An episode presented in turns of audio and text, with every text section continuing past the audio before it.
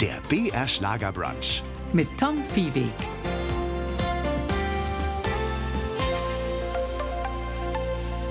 Grüß Sie. Heute zu Gast ist eine Frau, die als Künstlerin längst im Schlagerbusiness angekommen ist, obwohl Sonia Liebing erst vergleichsweise spät in die Branche eingestiegen ist. 1989 in Köln geboren, lernte sie erstmal einen soliden Beruf und erst mit 30 hielt sie ihren ersten Plattenvertrag in den Händen. Vielleicht auch ein Grund, dass Sonia Liebing trotz Starrummel immer bodenständig und authentisch geblieben ist. Die Rheinländerin ist absoluter Familienmensch und die Liebe, die ist ihre Botschaft. Sonja, Liebe ist für alle da, die Single und inzwischen das 3. Studioalbum. Liebe ist für alle da, mehr als ein Albumtitel, irgendwie eigentlich auch das Lebensmotto von Sonja Liebing?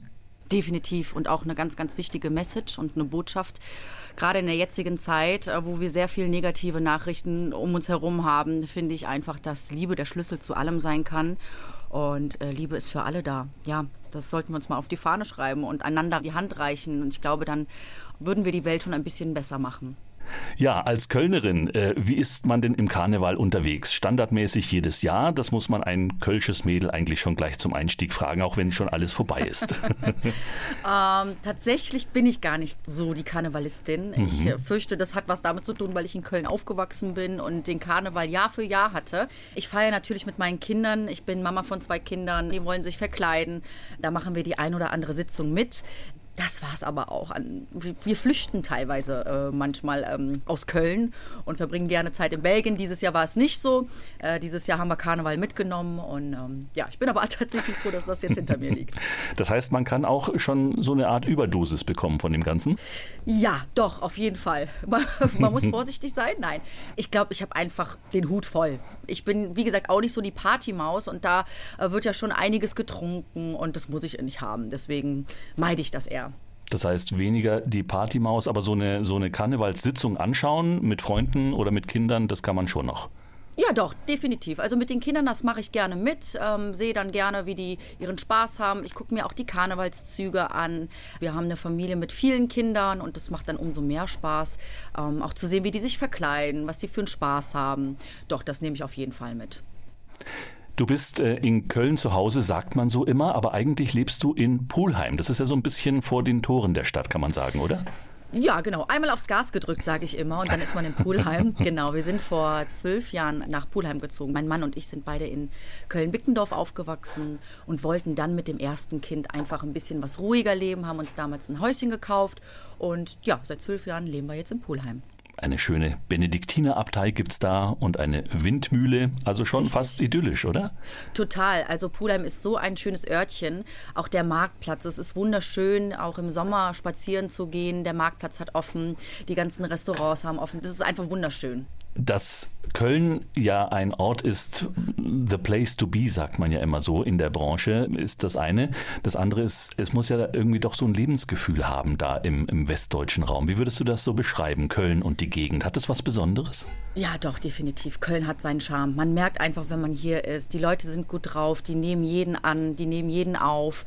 Egal, wer du bist. Köln ist kunterbunt. Hier darf jeder so sein, wie er mag und das ist das Schöne an Köln. Jeder wird hier akzeptiert und es ist eine tolle Gemeinschaft auch und gerade an Karneval, ne, gibt es das Lied Trink doch eine mit, egal von wo du kommst, wenn du dich irgendwo anstellst, dann kannst du da einen mittrinken und gut ist.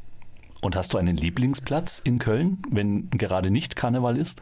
Also ich gehe natürlich sehr, sehr gerne mit meiner Familie am Rhein spazieren. Die Altstadt, die ist schon sehr schön. Die hat noch einen sehr, sehr tollen Charme. Das ist was ganz Besonderes, durch die Gassen zu gehen, die alten Hauswände anzuschauen, die Fassade anzuschauen. Das hat schon was Tolles, ja. Und das kannst du tatsächlich, ob deiner Popularität, immer noch ungestört und unerkannt machen? Doch, das funktioniert. Ich werde das natürlich das ein oder andere Mal angesprochen, aber viele lassen mich in Ruhe oder trauen sich nicht, mich anzusprechen. Ich habe dann meistens immer auf Instagram eine Nachricht im Postfach, hey, ich habe dich gesehen, aber mich nicht getraut, dich anzusprechen. Das ist tatsächlich passiert das ganz, ganz oft. Ich bin den Leuten aber auch nicht böse, wenn sie mich ansprechen. Es sei denn, ich laufe rum wie der letzte Hecken. Dann bitte nicht, bitte kein Foto. Nein, aber das kommt natürlich das ein oder andere Mal vor.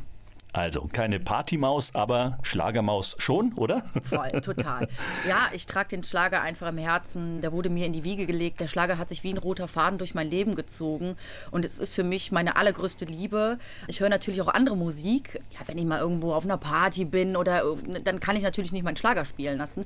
Aber doch, mein Herz schlägt definitiv für den Schlager und gerade auch für den alten Schlager. Ich bin einfach damit groß geworden und bei mir kommen ganz, ganz schöne Erinnerungen und Gefühle hoch, wenn ich einen alten Schlager höre. Das macht mich einfach glücklich. Ich kann die Texte mitsingen und verstehe alles, was da gesungen wird oder besungen wird.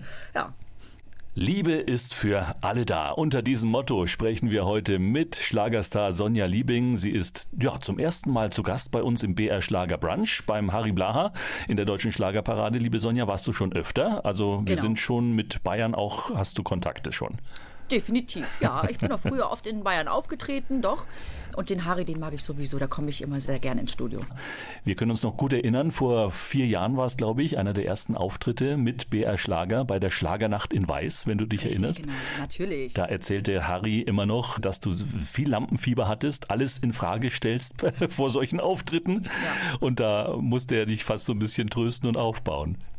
Und daran hat sich nichts geändert. Also ich bin nach wie vor jedem Auftritt sehr angespannt. Ich habe 1000 Fragezeichen in meinem Kopf und ich frage mich, was mache ich hier eigentlich? Wer bin ich überhaupt, dass ich diesen Mut habe, auf die Bühne zu gehen? Ich piesel mir in die Hose vor Angst und habe so Selbstzweifel. Das ist total komisch, weil ich weiß ja auch, dass ich mittlerweile eine ganz, ganz tolle Fangemeinde aufgebaut habe, die mir nachreisen. Und wenn ich die sehe, und ich schwing's dann meistens immer schon so ein bisschen auf die Bühne, und wenn ich die sehe, dann kann eigentlich nichts schief gehen. Aber trotzdem gehört da so ein bisschen Demut dazu und Nervenkitzel hoch 10, Adrenalinschub, das kann man sich gar nicht vorstellen. Aber ich glaube, das gehört dazu. Also wenn ich gar kein Lampenfieber hätte, dann wäre ich abgestumpft, dann würde es auch gar keinen Spaß mehr machen. Ich brauche diesen gewissen Kick. Das hat mir neulich auch der Bernd Händel erzählt, langjähriger Sitzungspräsident hier bei der Fasnacht in Franken, der auch am liebsten kurz vor der Live-Sendung sich ins Auto setzen möchte und irgendwo wegfahren möchte. Ja.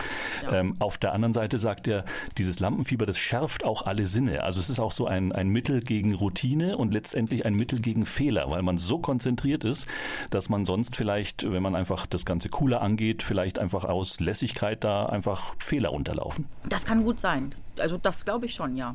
Und gleichzeitig bleibt man aber, ja, wie du sagst, einfach ein bisschen demütig und was dich ja auszeichnet, man hebt nicht total ab. Nein, also ich sehe gar keinen Grund abzuheben. Also wenn ich nach Hause komme, erdet mich meine Familie und der Hausmüll und auch mein Wäschekeller. Das holt mich komplett wieder runter. Ich bin eine stinknormale Mama, die ihren Haushalt erledigt, die ihre Kinder großzieht, die mit ihrem Mann eine tolle Ehe führt und nebenbei Musik machen kann. Ich durfte wirklich mein Hobby zum Beruf machen und dafür bin ich sehr, sehr dankbar und sehr, sehr glücklich. Und ich hoffe, dass ich das noch sehr, sehr lange machen darf. Und du hast dich immer weiterentwickelt. Unsere Musikredaktion und wir alle sagen, das neue Album ist tatsächlich das stärkste Album. Und ja, fast jeder Song könnte eine Single sein. Erstmal vielen Dank für das Kompliment, das schmeichelt mir sehr. Ja, natürlich muss man sich steigern. Das erste Album, da wusste ja noch niemand, wer bin ich eigentlich. Das ist ein sehr konservatives Album gewesen. Das zweite Album, da konnte ich schon ein bisschen mehr von mir zeigen, stimmlich auch. Ich hatte einen super Vocal Coach an meiner Seite, die nochmal was aus mir rausgeholt hat. Da hat man schon gemerkt, dass das stimmlich einfach nochmal eine Schippe drauf war. Und beim dritten Album konnte ich mich einfach komplett entfalten. Wir hatten super viel Zeit auch, Songs zu sammeln und da nochmal ranzugehen, zu bearbeiten.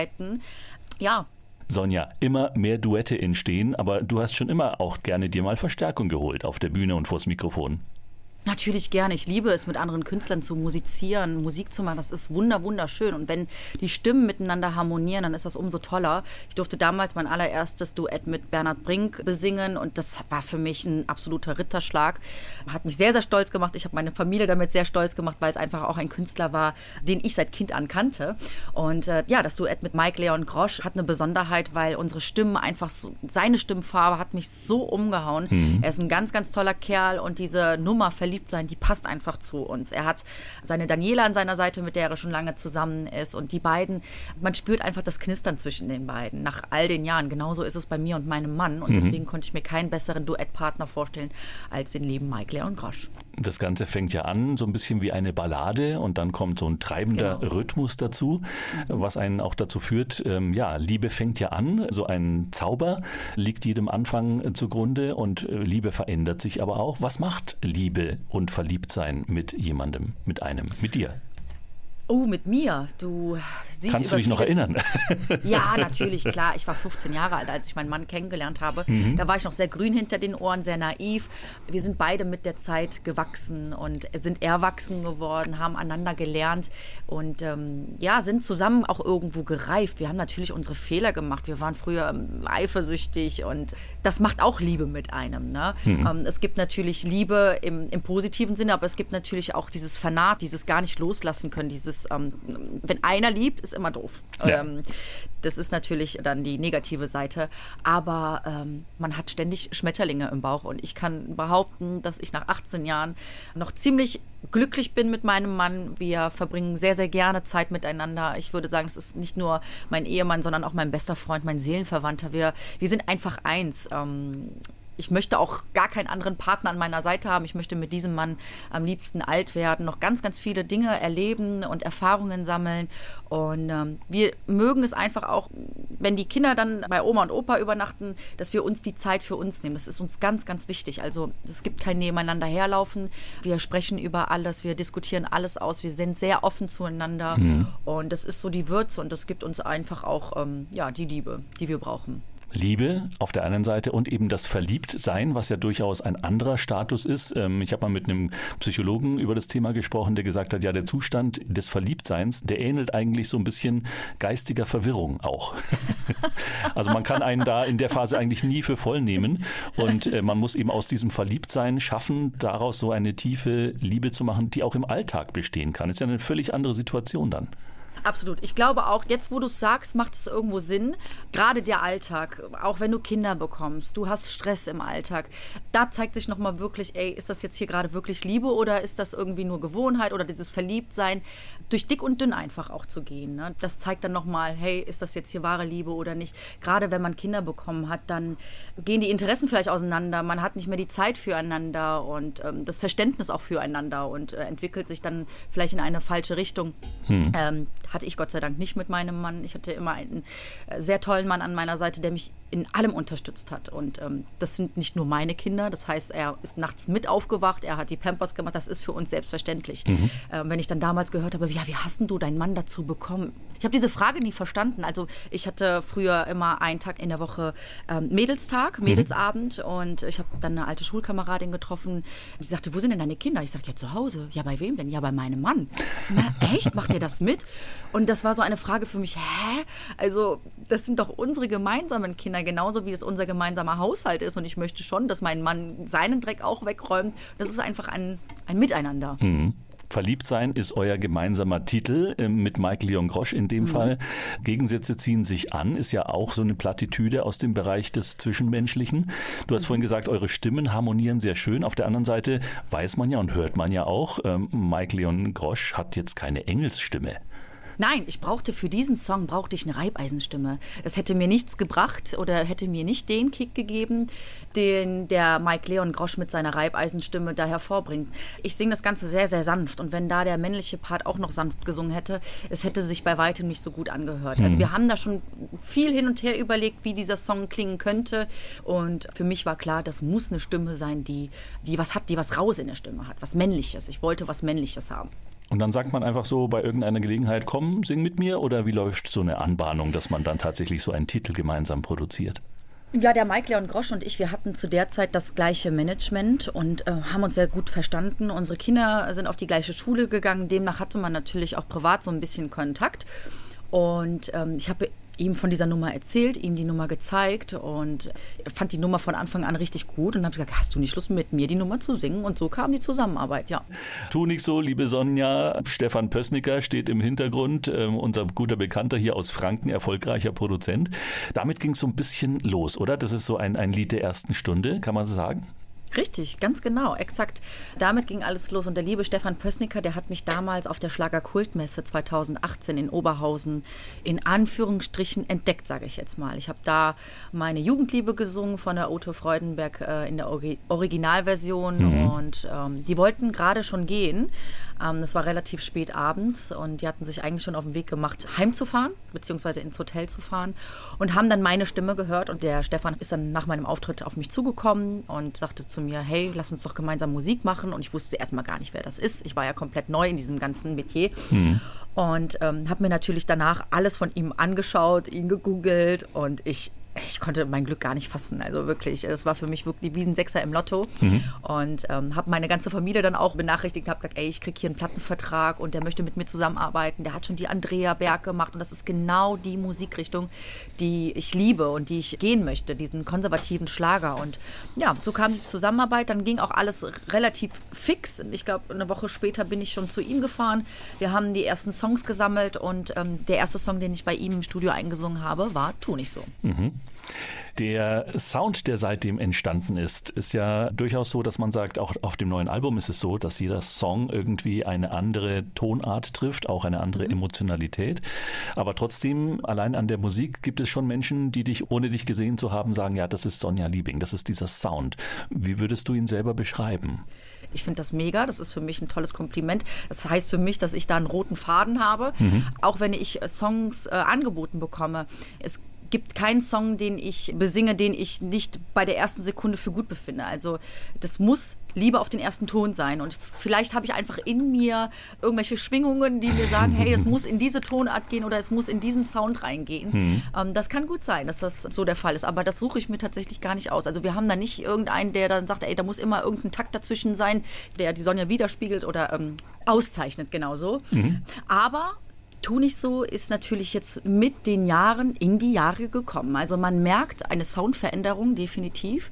Also Tu nicht so wird jetzt auch in den nächsten Wochen nochmal neu produziert. Ganz vorsichtig sage ich das jetzt mal. Der Text bleibt gleich, es bleibt alles gleich, aber man muss da einfach mit dem Sound, mit der Zeit jetzt mitgehen, weil es ist schon ein bisschen, ja, moderner geworden, sage ich jetzt mal. Wie viel Mitsprache hat man da eigentlich, wenn man zu so einem Produzententeam stößt? Man hat das Glück, man ist aber Newcomerin und man wird jetzt vielleicht erstmal so unter dem Aspekt der Vermarktung oder der Vermarktbarkeit gesehen. Wie hast du das erlebt? Ich konnte mich da schon immer gut einbringen. Ich bin natürlich auch kein Mensch, der auf den Mund gefallen ist und schon gar nicht sich irgendwas gefallen lässt. Also ich lasse mich ungern in ein Korsett schnüren, wo ich nicht reinpasse und ich singe auch nichts, was mir nicht gefällt. Also da muss ich hinterstehen. Und ich habe immer gelernt, ehrlich zu sein. Ehrlichkeit währt am längsten und so fahre ich bis jetzt ganz gut. Und wenn mir da ein Song nicht gefällt oder wenn mir da eine Tonart nicht gefällt oder die mir nicht liegt, dann sage ich das und dann singe ich das auch einfach nicht. So einfach ist das.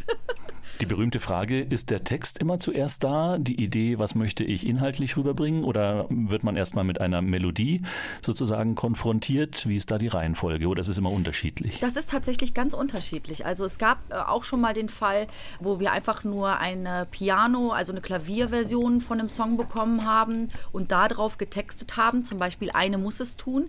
Auf meinem zweiten Album, den habe ich ja mitgeschrieben. Sowas kann durchaus vorkommen. Ansonsten steht meistens eigentlich erstmal der Text und darauf wird dann die Melodie draufgebaut, sage ich jetzt mal. Und Liebe ist für alle da, war auch so ein Beispiel? Liebe ist für alle da hat natürlich nochmal eine ganz andere Geschichte. Das ist ja aus einer wahren Geschichte passiert, also das ist wirklich der Fall, dass es da eine Person gab, einen Menschen gab, der nicht ganz wusste, hey, wo gehöre ich eigentlich hin, wer bin ich eigentlich und ich habe hier eigentlich gar keinen Platz auf dieser Erde verdient und da gab es auch ganz böse Gedanken und das ist halt alles im Kindesalter passiert und diese Person wusste nicht, mag ich jetzt mehr Mädchen oder mag ich jetzt mehr Jungs und genau, der Text war anfangs sehr, sehr mystisch und mir war wichtig, dass wir mit dieser Botschaft, Liebe ist für alle da, auch etwas Positives ausstrahlen. Klar ist der Text, der jetzt gerade besteht, der erzählt eine Geschichte, die schon ein bisschen traurig ist, aber trotzdem irgendwo mit einem positiven Ende. Und den Text haben wir dann damals ein bisschen aus diesem Mystischen, aus diesem Dunklen und diesem Grauen und diesem Schlechten in etwas Positiveren verwandelt, ja. Und deswegen ist das ein ganz großer Herzenssong von mir. Jetzt sind wir sonntags unterwegs, vormittags, 2 Kinder, 2 Hunde und ich glaube eine Katze, Sonja. Richtig. Das klingt nicht nach Sonja Liebing, der Langschläferin. Oh doch, du wirst lachen, Tom. Tatsächlich sind wir eine Langschläferfamilie. Meine Kinder, wenn ich die nicht wecke, schlafen die locker bis 11, 12 Uhr. Gerade die Große, die ist ja mittlerweile ein Teenie und die liebt es lange ausschlafen. Und auch meine Hunde, die schlafen so lange wie die Mama pennt. Tatsächlich? Ja, das ist wirklich so, ja. Dann muss man die abends aber auch später ins Bett bringen, oder? Ins Körbchen. Auch nicht. Also irgendwie haben die sich super angepasst. Als die Welpen waren, klar, bin ich morgens um 6 Uhr aufgestanden, weil die Blase gedrückt hat und der Hund raus musste. Und das war ja dann auch noch ein Lernprozess, was die Stubenreinheit angeht. Aber mittlerweile sind das richtig gemütliche Hunde geworden. So viel Power, wie die haben, so wie sehr wir die auch auspowern. Wir gehen ja regelmäßig in den Wald. Wir verbringen sehr, sehr viel Zeit in der Natur. Und ich glaube schon, dass wir den Hunden das geben, was sie benötigen und deswegen so ausgeglichen sind.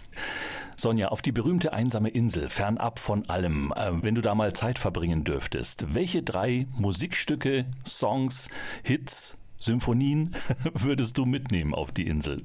Von meinen Songs oder allgemein? Ja, querbeet. Also was dich da inspiriert, wo du denkst, da kann man auf einer Insel wirklich ein paar Jahre überleben.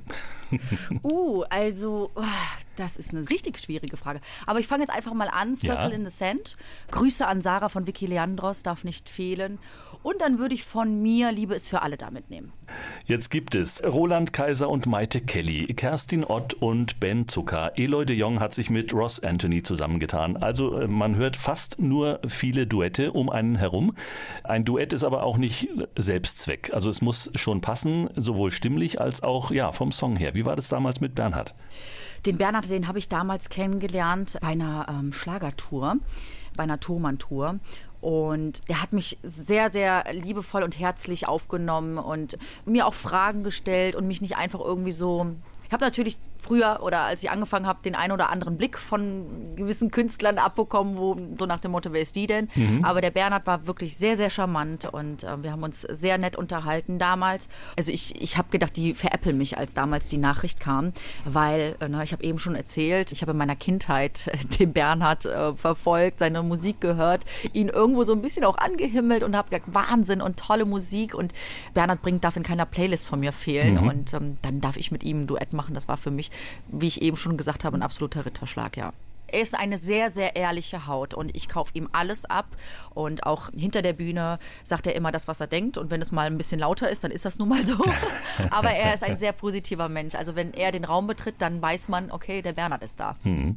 Und ihr singt natürlich über ein delikates Thema in diesem Song. Eigentlich ist man treu und solide und macht erstmal so eine Art Vorhang auf der eigenen positiven Eigenschaften und dann kommt doch die Versuchung.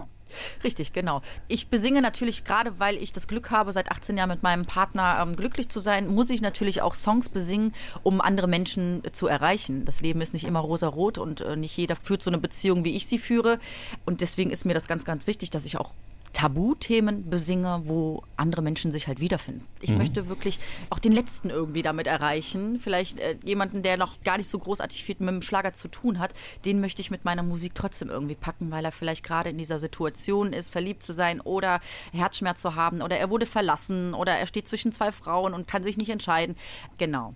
Und wie ist es, wenn man selber in so eine Beziehung kommt, in Anführungsstrichen, in eine solche Branche eintaucht wie den deutschen Schlagerzirkus?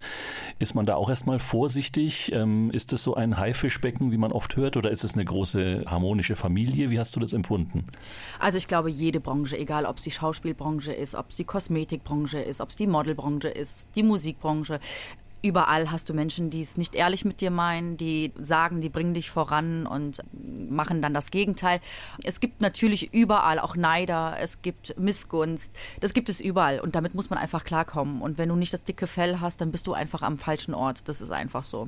Aber der Schlager ist schon sehr positiv, wie ich finde. Ich habe sehr viele nette Künstlerkollegen kennenlernen dürfen, tolle Abende verbringen können, sehr feuchtfröhliche Abende und das kann mir keiner mehr nehmen und das sehe ich als oberster Stelle, aber natürlich gibt es auch in dieser Branche den einen oder anderen, wo du dir deinen Teil denkst, aber den behalte ich natürlich für mich.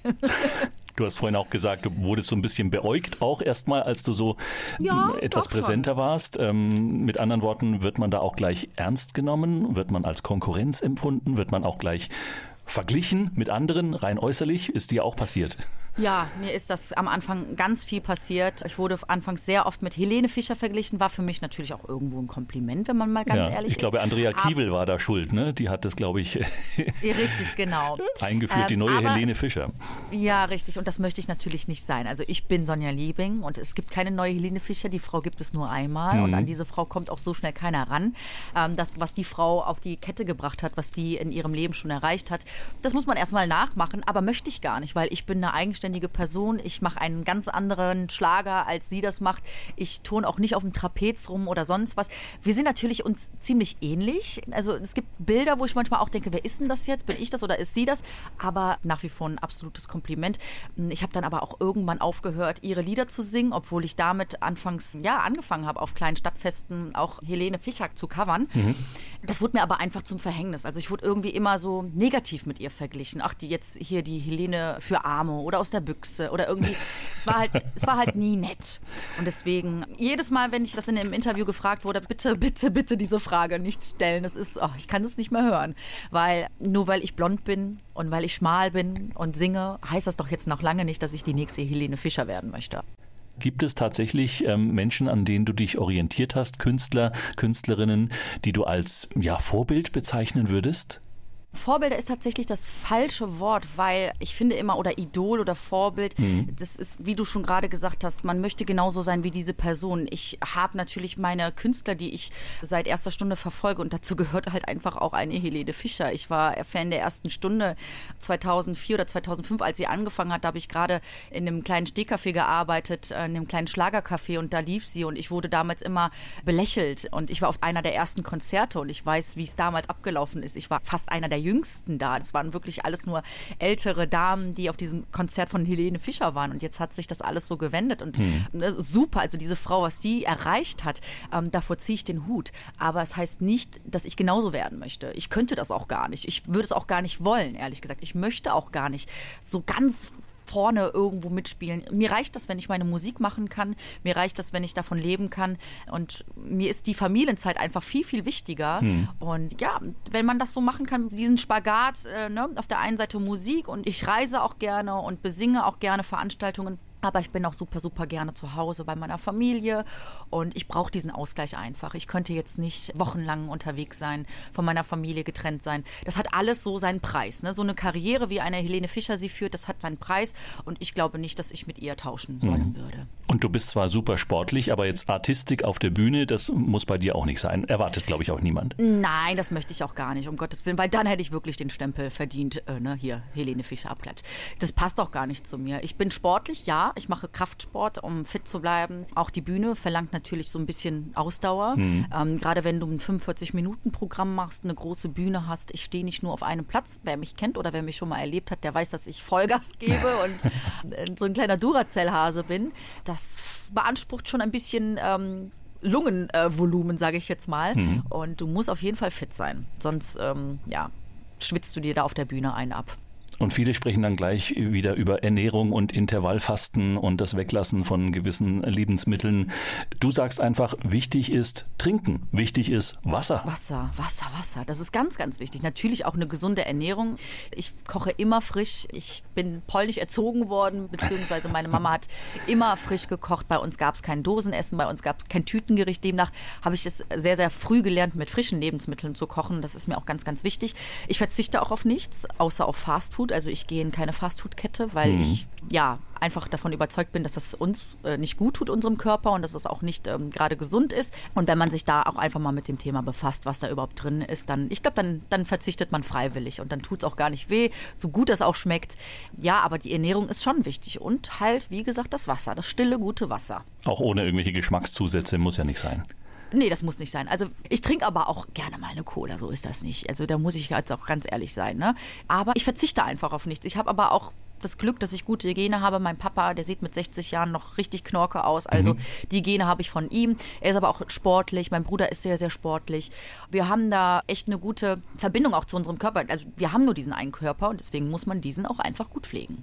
Und die ganz süßen Sachen vermeiden oder ab und zu mal sich gönnen? Ich bin da auch gar nicht so der Süßigkeiten-Junkie. Das ist so, das hört sich jetzt so an, als würde ich auf irgendwas verzichten, aber ich bin nicht der Süßigkeiten. Also unser Süßigkeitenschrank, der ist da und da gibt es auch einiges, aber halt, weil ich Kinder habe und die gerne mal naschen. Aber wenn ich mal nasche, das passiert so einmal im Monat, wenn das Frauenproblem bevorsteht, dann kann das schon mal, kann das schon die mal passieren. PMS sozusagen. Ja, richtig, genau.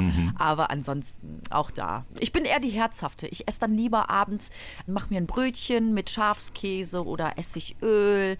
Sowas esse ich dann gerne mit Peperoni und Oliven, so ein bisschen Antipasti, das mag ich total gerne. Und viele haben ja eine Tageszeit, wo sie sagen, das ist dann eben auch die wichtigste Mahlzeit für mich. Für viele ist es der Abend, für manche eben das Frühstück. Je weiter südlich man geht, die Italiener essen früh überhaupt nichts, trinken nur einen Espresso im Endeffekt. Wie ist es so eine Mischform jetzt, wie wir sie jetzt hier haben im Brunch, also so eine Mischung aus Frühstück und Mittagessen? Ist das was, was du privat auch ab und zu machst? Ja, doch, definitiv. Also gerade am Wochenende frühstücken wir mit den Kindern zusammen am Tisch. Da macht keiner irgendwie Alleingänge oder sonst was. Genauso wie das Mittagessen. Wir sitzen sehr gerne mit unseren Kindern zusammen. Wir racletten zusammen. Aber Frühstück ist schon sehr, sehr wichtig. Doch, sonst kann ich gar nicht in den Tag starten. Ich brauche ein bisschen Zeit, um zu frühstücken. Ich brauche aber auch tatsächlich, bevor ich zum Sport gehe, irgendetwas im Magen. Ich kann nicht auf leerem Magen trainieren. Da fehlt mir einfach die Kraft zu. Sie hören den BR Schlager Brunch und wir haben eben die Jugendliebe gehört. Ihre ganz eigene Version vom Ute Freudenberg Klassiker von 1978 hat Sonia Liebing auf CD gebrannt und singt diesen Song auch auf der Bühne. Sonja, hast du schon Erfahrungen gehabt mit eingefleischten Ute Freudenberg Fans? Wie finden die deine Interpretation? Ich glaube, Google oder YouTube spricht für sich oder für mich, wenn man sich die Zahlen anschaut. Ich glaube, wir sind mittlerweile bei 20 Millionen Aufrufen innerhalb kürzester Zeit. Es ist einfach ein Evergreen und das ist ein Song. Ich glaube, die Leute kaufen mir das ab. Mit dem Song, weil ich auch über meine Jugendliebe singe. Und dieser Song, der hat eine Geschichte für mich und meinen Mann. Ich habe diesen Song nicht einfach so gecovert, weil ich jetzt auf irgendeinen Zug aufspringen wollte. Der Song lief gut und ich erweckte mal wieder zum Leben. Nein, das ist einfach auch eine Liebeshymne von mir und meinem Mann gewesen. Und den Song haben wir immer gehört und immer gehört. Und ja, deswegen war es einfach, es lag klar auf der Hand, dass wenn ich Schlager auf den Bühnen singe oder cover, dass dieser Song nicht fehlen darf. Und diesen Song habe ich, egal wo ich war, überall durchgezogen. Und egal, ob ich auf einem Stadtfest war, wo nur junges Volk oder junges Publikum war, das war mir egal. Ich wohl wissend, dass die den Song vielleicht nicht kennen, aber ich habe das durchgezogen und bin sehr, sehr glücklich, dass ich auch eine eigene Version habe von meiner Jugendliebe. Ja, es ist einfach eine Liebeshymne von mir und meinem Mann und ich glaube, deswegen kauft man uns das auch ab. Also Authentizität ist hier das Stichwort. Es ist natürlich eine Legende, dieser Song, ein Klassiker. Absolut. 78. Ja, gerade im Osten, ne? Eine Liebeshymne. Genau. Also man trifft sich. Es gab ja schon den einen oder anderen, der diesen Song gecovert hat. Absolut, ja. Du bist quasi nicht die Erste, aber es ist eine ganz eigene, sehr, sehr andere, sehr auch vom Tempo her anders gehaltene. Hast du mit Ute selber auch gesprochen? Ich habe schon mal mit ihr gesprochen, aber auch nur flüchtig, ganz kurz bei den, wo war das denn nochmal, Schlager des Sommers, genau. Also ein ganz großer Hit in der damaligen DDR und gilt so als Klassiker der DDR-Rock- und Pop-Geschichte. Und wie schön wäre das, wenn ich diesen Song mal mit Ute Freudenberg zusammen singen könnte. Ich wollte gerade das Thema Duette nochmal aufgreifen. Wäre doch mal eine Idee. Ich wäre bereit, sofort, ohne mit der Wimper zu zucken. Frag du für mich. Wenn du unterwegs bist in Deutschland, merkst du Unterschiede tatsächlich? Wir haben gerade über Ost und West gesprochen und über DDR-Schlager. Die Zeitgeschichte hat dazu geführt, dass natürlich vieles zusammengewachsen ist, was zusammengehörte, aber es trotzdem noch Unterschiede gibt, auch gerade im musikalischen Bereich. Merkst du, dass die Fans im ehemaligen Osten Deutschlands anders drauf sind? Ja. Wie genau? Ich liebe den Osten. Also ich mag auch den Westen, gar keine Frage, aber im Osten bin ich groß geworden. Die Leute, die sind dankbar, die sind so herzlich, die vermitteln nochmal ganz andere Werte, das ist einfach ein ganz, ganz tolles Volk und ich habe mich da immer wohl gefühlt und die lassen einen wirklich schweben. Also egal, wo ich in den Osten herkomme, das ist jedes Mal eine geile Party. Du kriegst mich eigentlich gar nicht von der Bühne runter, ja, weil ich am liebsten eine Zugabe nach der anderen singen möchte. Und im Westen, also bei mir, das ist ein bisschen anders irgendwie. Ich kann das gar nicht beschreiben. Ich möchte da auch niemanden irgendwie schlecht reden, den Westen oder den Osten irgendwie hervorheben. Aber ich für mich habe einfach gemerkt, weil ich ja dann doch schon ein bisschen was unterwegs war, dass der Osten den Schlager feiert und ja, ich habe mal mit dem Matthias Reim gesprochen und er hat mir mal erzählt, dass der Osten ihn wieder hat aufleben lassen. Dass der Westen ihn auch nicht wirklich wollte, ihn mit den Füßen getreten hat und dass der Osten ihn wieder groß gemacht hat und dass er dem Osten sehr, sehr dankbar ist, dass er wieder Musik machen darf. Also Thema Wertschätzung, vielleicht auch das zumindest in DDR-Zeiten das Ganze vielleicht nicht ganz so kommerziell gesehen werden musste, dass man mehr sich identifiziert hat mit den Inhalten der Musik, weil man eben nicht alles ausleben durfte, was da besungen wurde. Das weiß man ja auch. Also insofern, ja, wir haben über deinen familiären Background nur so ganz kurz drüber gesprochen. Du hast gesagt, du bist im Osten aufgewachsen. Also die Familie selber kommt aus Oberschlesien, also noch weiter östlich sozusagen. Richtig, richtig, genau. Also ich bin selber in Deutschland geboren, aber meine Eltern sind in Oberschlesien groß geworden, mein Bruder dann in Polen, genau. Und ich habe polnische Wurzeln. Das ist wie eine zweite Heimat für mich. Das ist mein zweites Zuhause. Ich liebe auch das polnische Essen. Ich liebe den Ort, wo ich auch mit groß geworden bin, weil wir natürlich dann auch, als ich klein war, 3-4 Mal im Jahr auch in Polen waren, lange Zeit dort verbracht haben, die Sommerferien komplett über da waren. Und das ist, ja, ich habe mal erzählt, dass ich vor ein paar Jahren das erste Mal wieder nach langer, langer Zeit in Polen war und ich bin aus dem Auto ausgestiegen und habe eingeatmet und es war so eine vertraute Luft, so ein vertrauter Geruch. Und ich wusste, ich habe eingeatmet, ich habe gedacht, ich bin zu Hause. Das ist, ich habe halt 2 zu Hause, sage ich jetzt mal, ja. Authentisch sein, bodenständig sein und mit Liebe erfüllt. Das ist Sonia Liebing. Privat, aber auch auf der Bühne. Heute ist sie zu Gast im BR Schlager Brunch. Wir haben über deine Familiengeschichte kurz gesprochen, Sonja. Du hast gesagt, ich bin polnisch erzogen. Was genau bedeutet polnisch erzogen werden? Was kriegt man da mit? Katholisch-polnisch, sage ich. Katholisch. Ja, ich würde schon behaupten, dass ich ein wenig streng erzogen wurde. Aber alles ist okay. Ich bin auch dankbar dafür. Aber bei uns gab es noch so ein bisschen Zucht und Ordnung und natürlich trotzdem Liebe, um Gottes Willen. Aber es gab Regeln zu Hause. Ich musste mich stark auf die Schule konzentrieren. Das waren meinen Eltern immer sehr, sehr wichtig. Wir mussten aufräumen, wir mussten mithelfen, wir hatten unsere Aufgaben zu Hause und wir mussten regelmäßig in die Kirche gehen, wir mussten beten. Das hatte alles so ein bisschen mit Zucht und Ordnung zu tun, sage ich jetzt mal. Das ist nicht das Schlechteste, vor allem wenn es nicht nur das Müssen ist, sondern man bekommt dann eben eigene Bereiche zugeordnet, wo man Verantwortung trägt. Ja, natürlich, und klar. Ja. Dann auch selber was tun muss und nicht das Gefühl hat, andere wollen dauernd was, dass man das tut.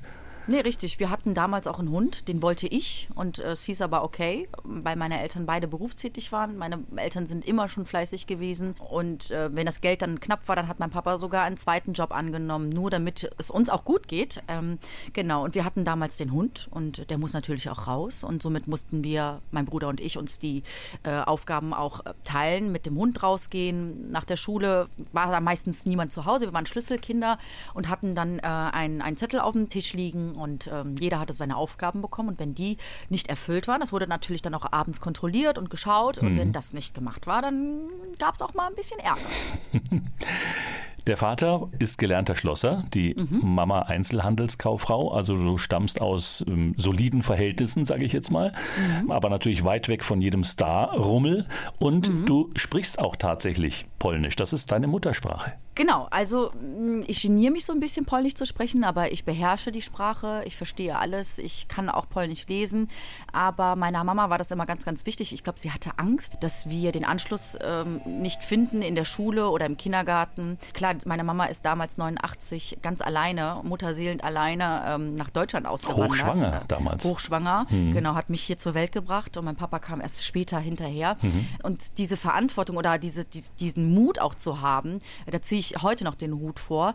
Ich glaube, meine Mama war sich einfach unsicher. Macht sie das Richtige, wenn sie jetzt die Kinder komplett polnisch erzieht? Sie hatte dann einfach die Ängste, dass wir als Kinder in der Schule dann nicht Fuß fassen können, nicht richtig sprechen lernen, Deutsch lernen.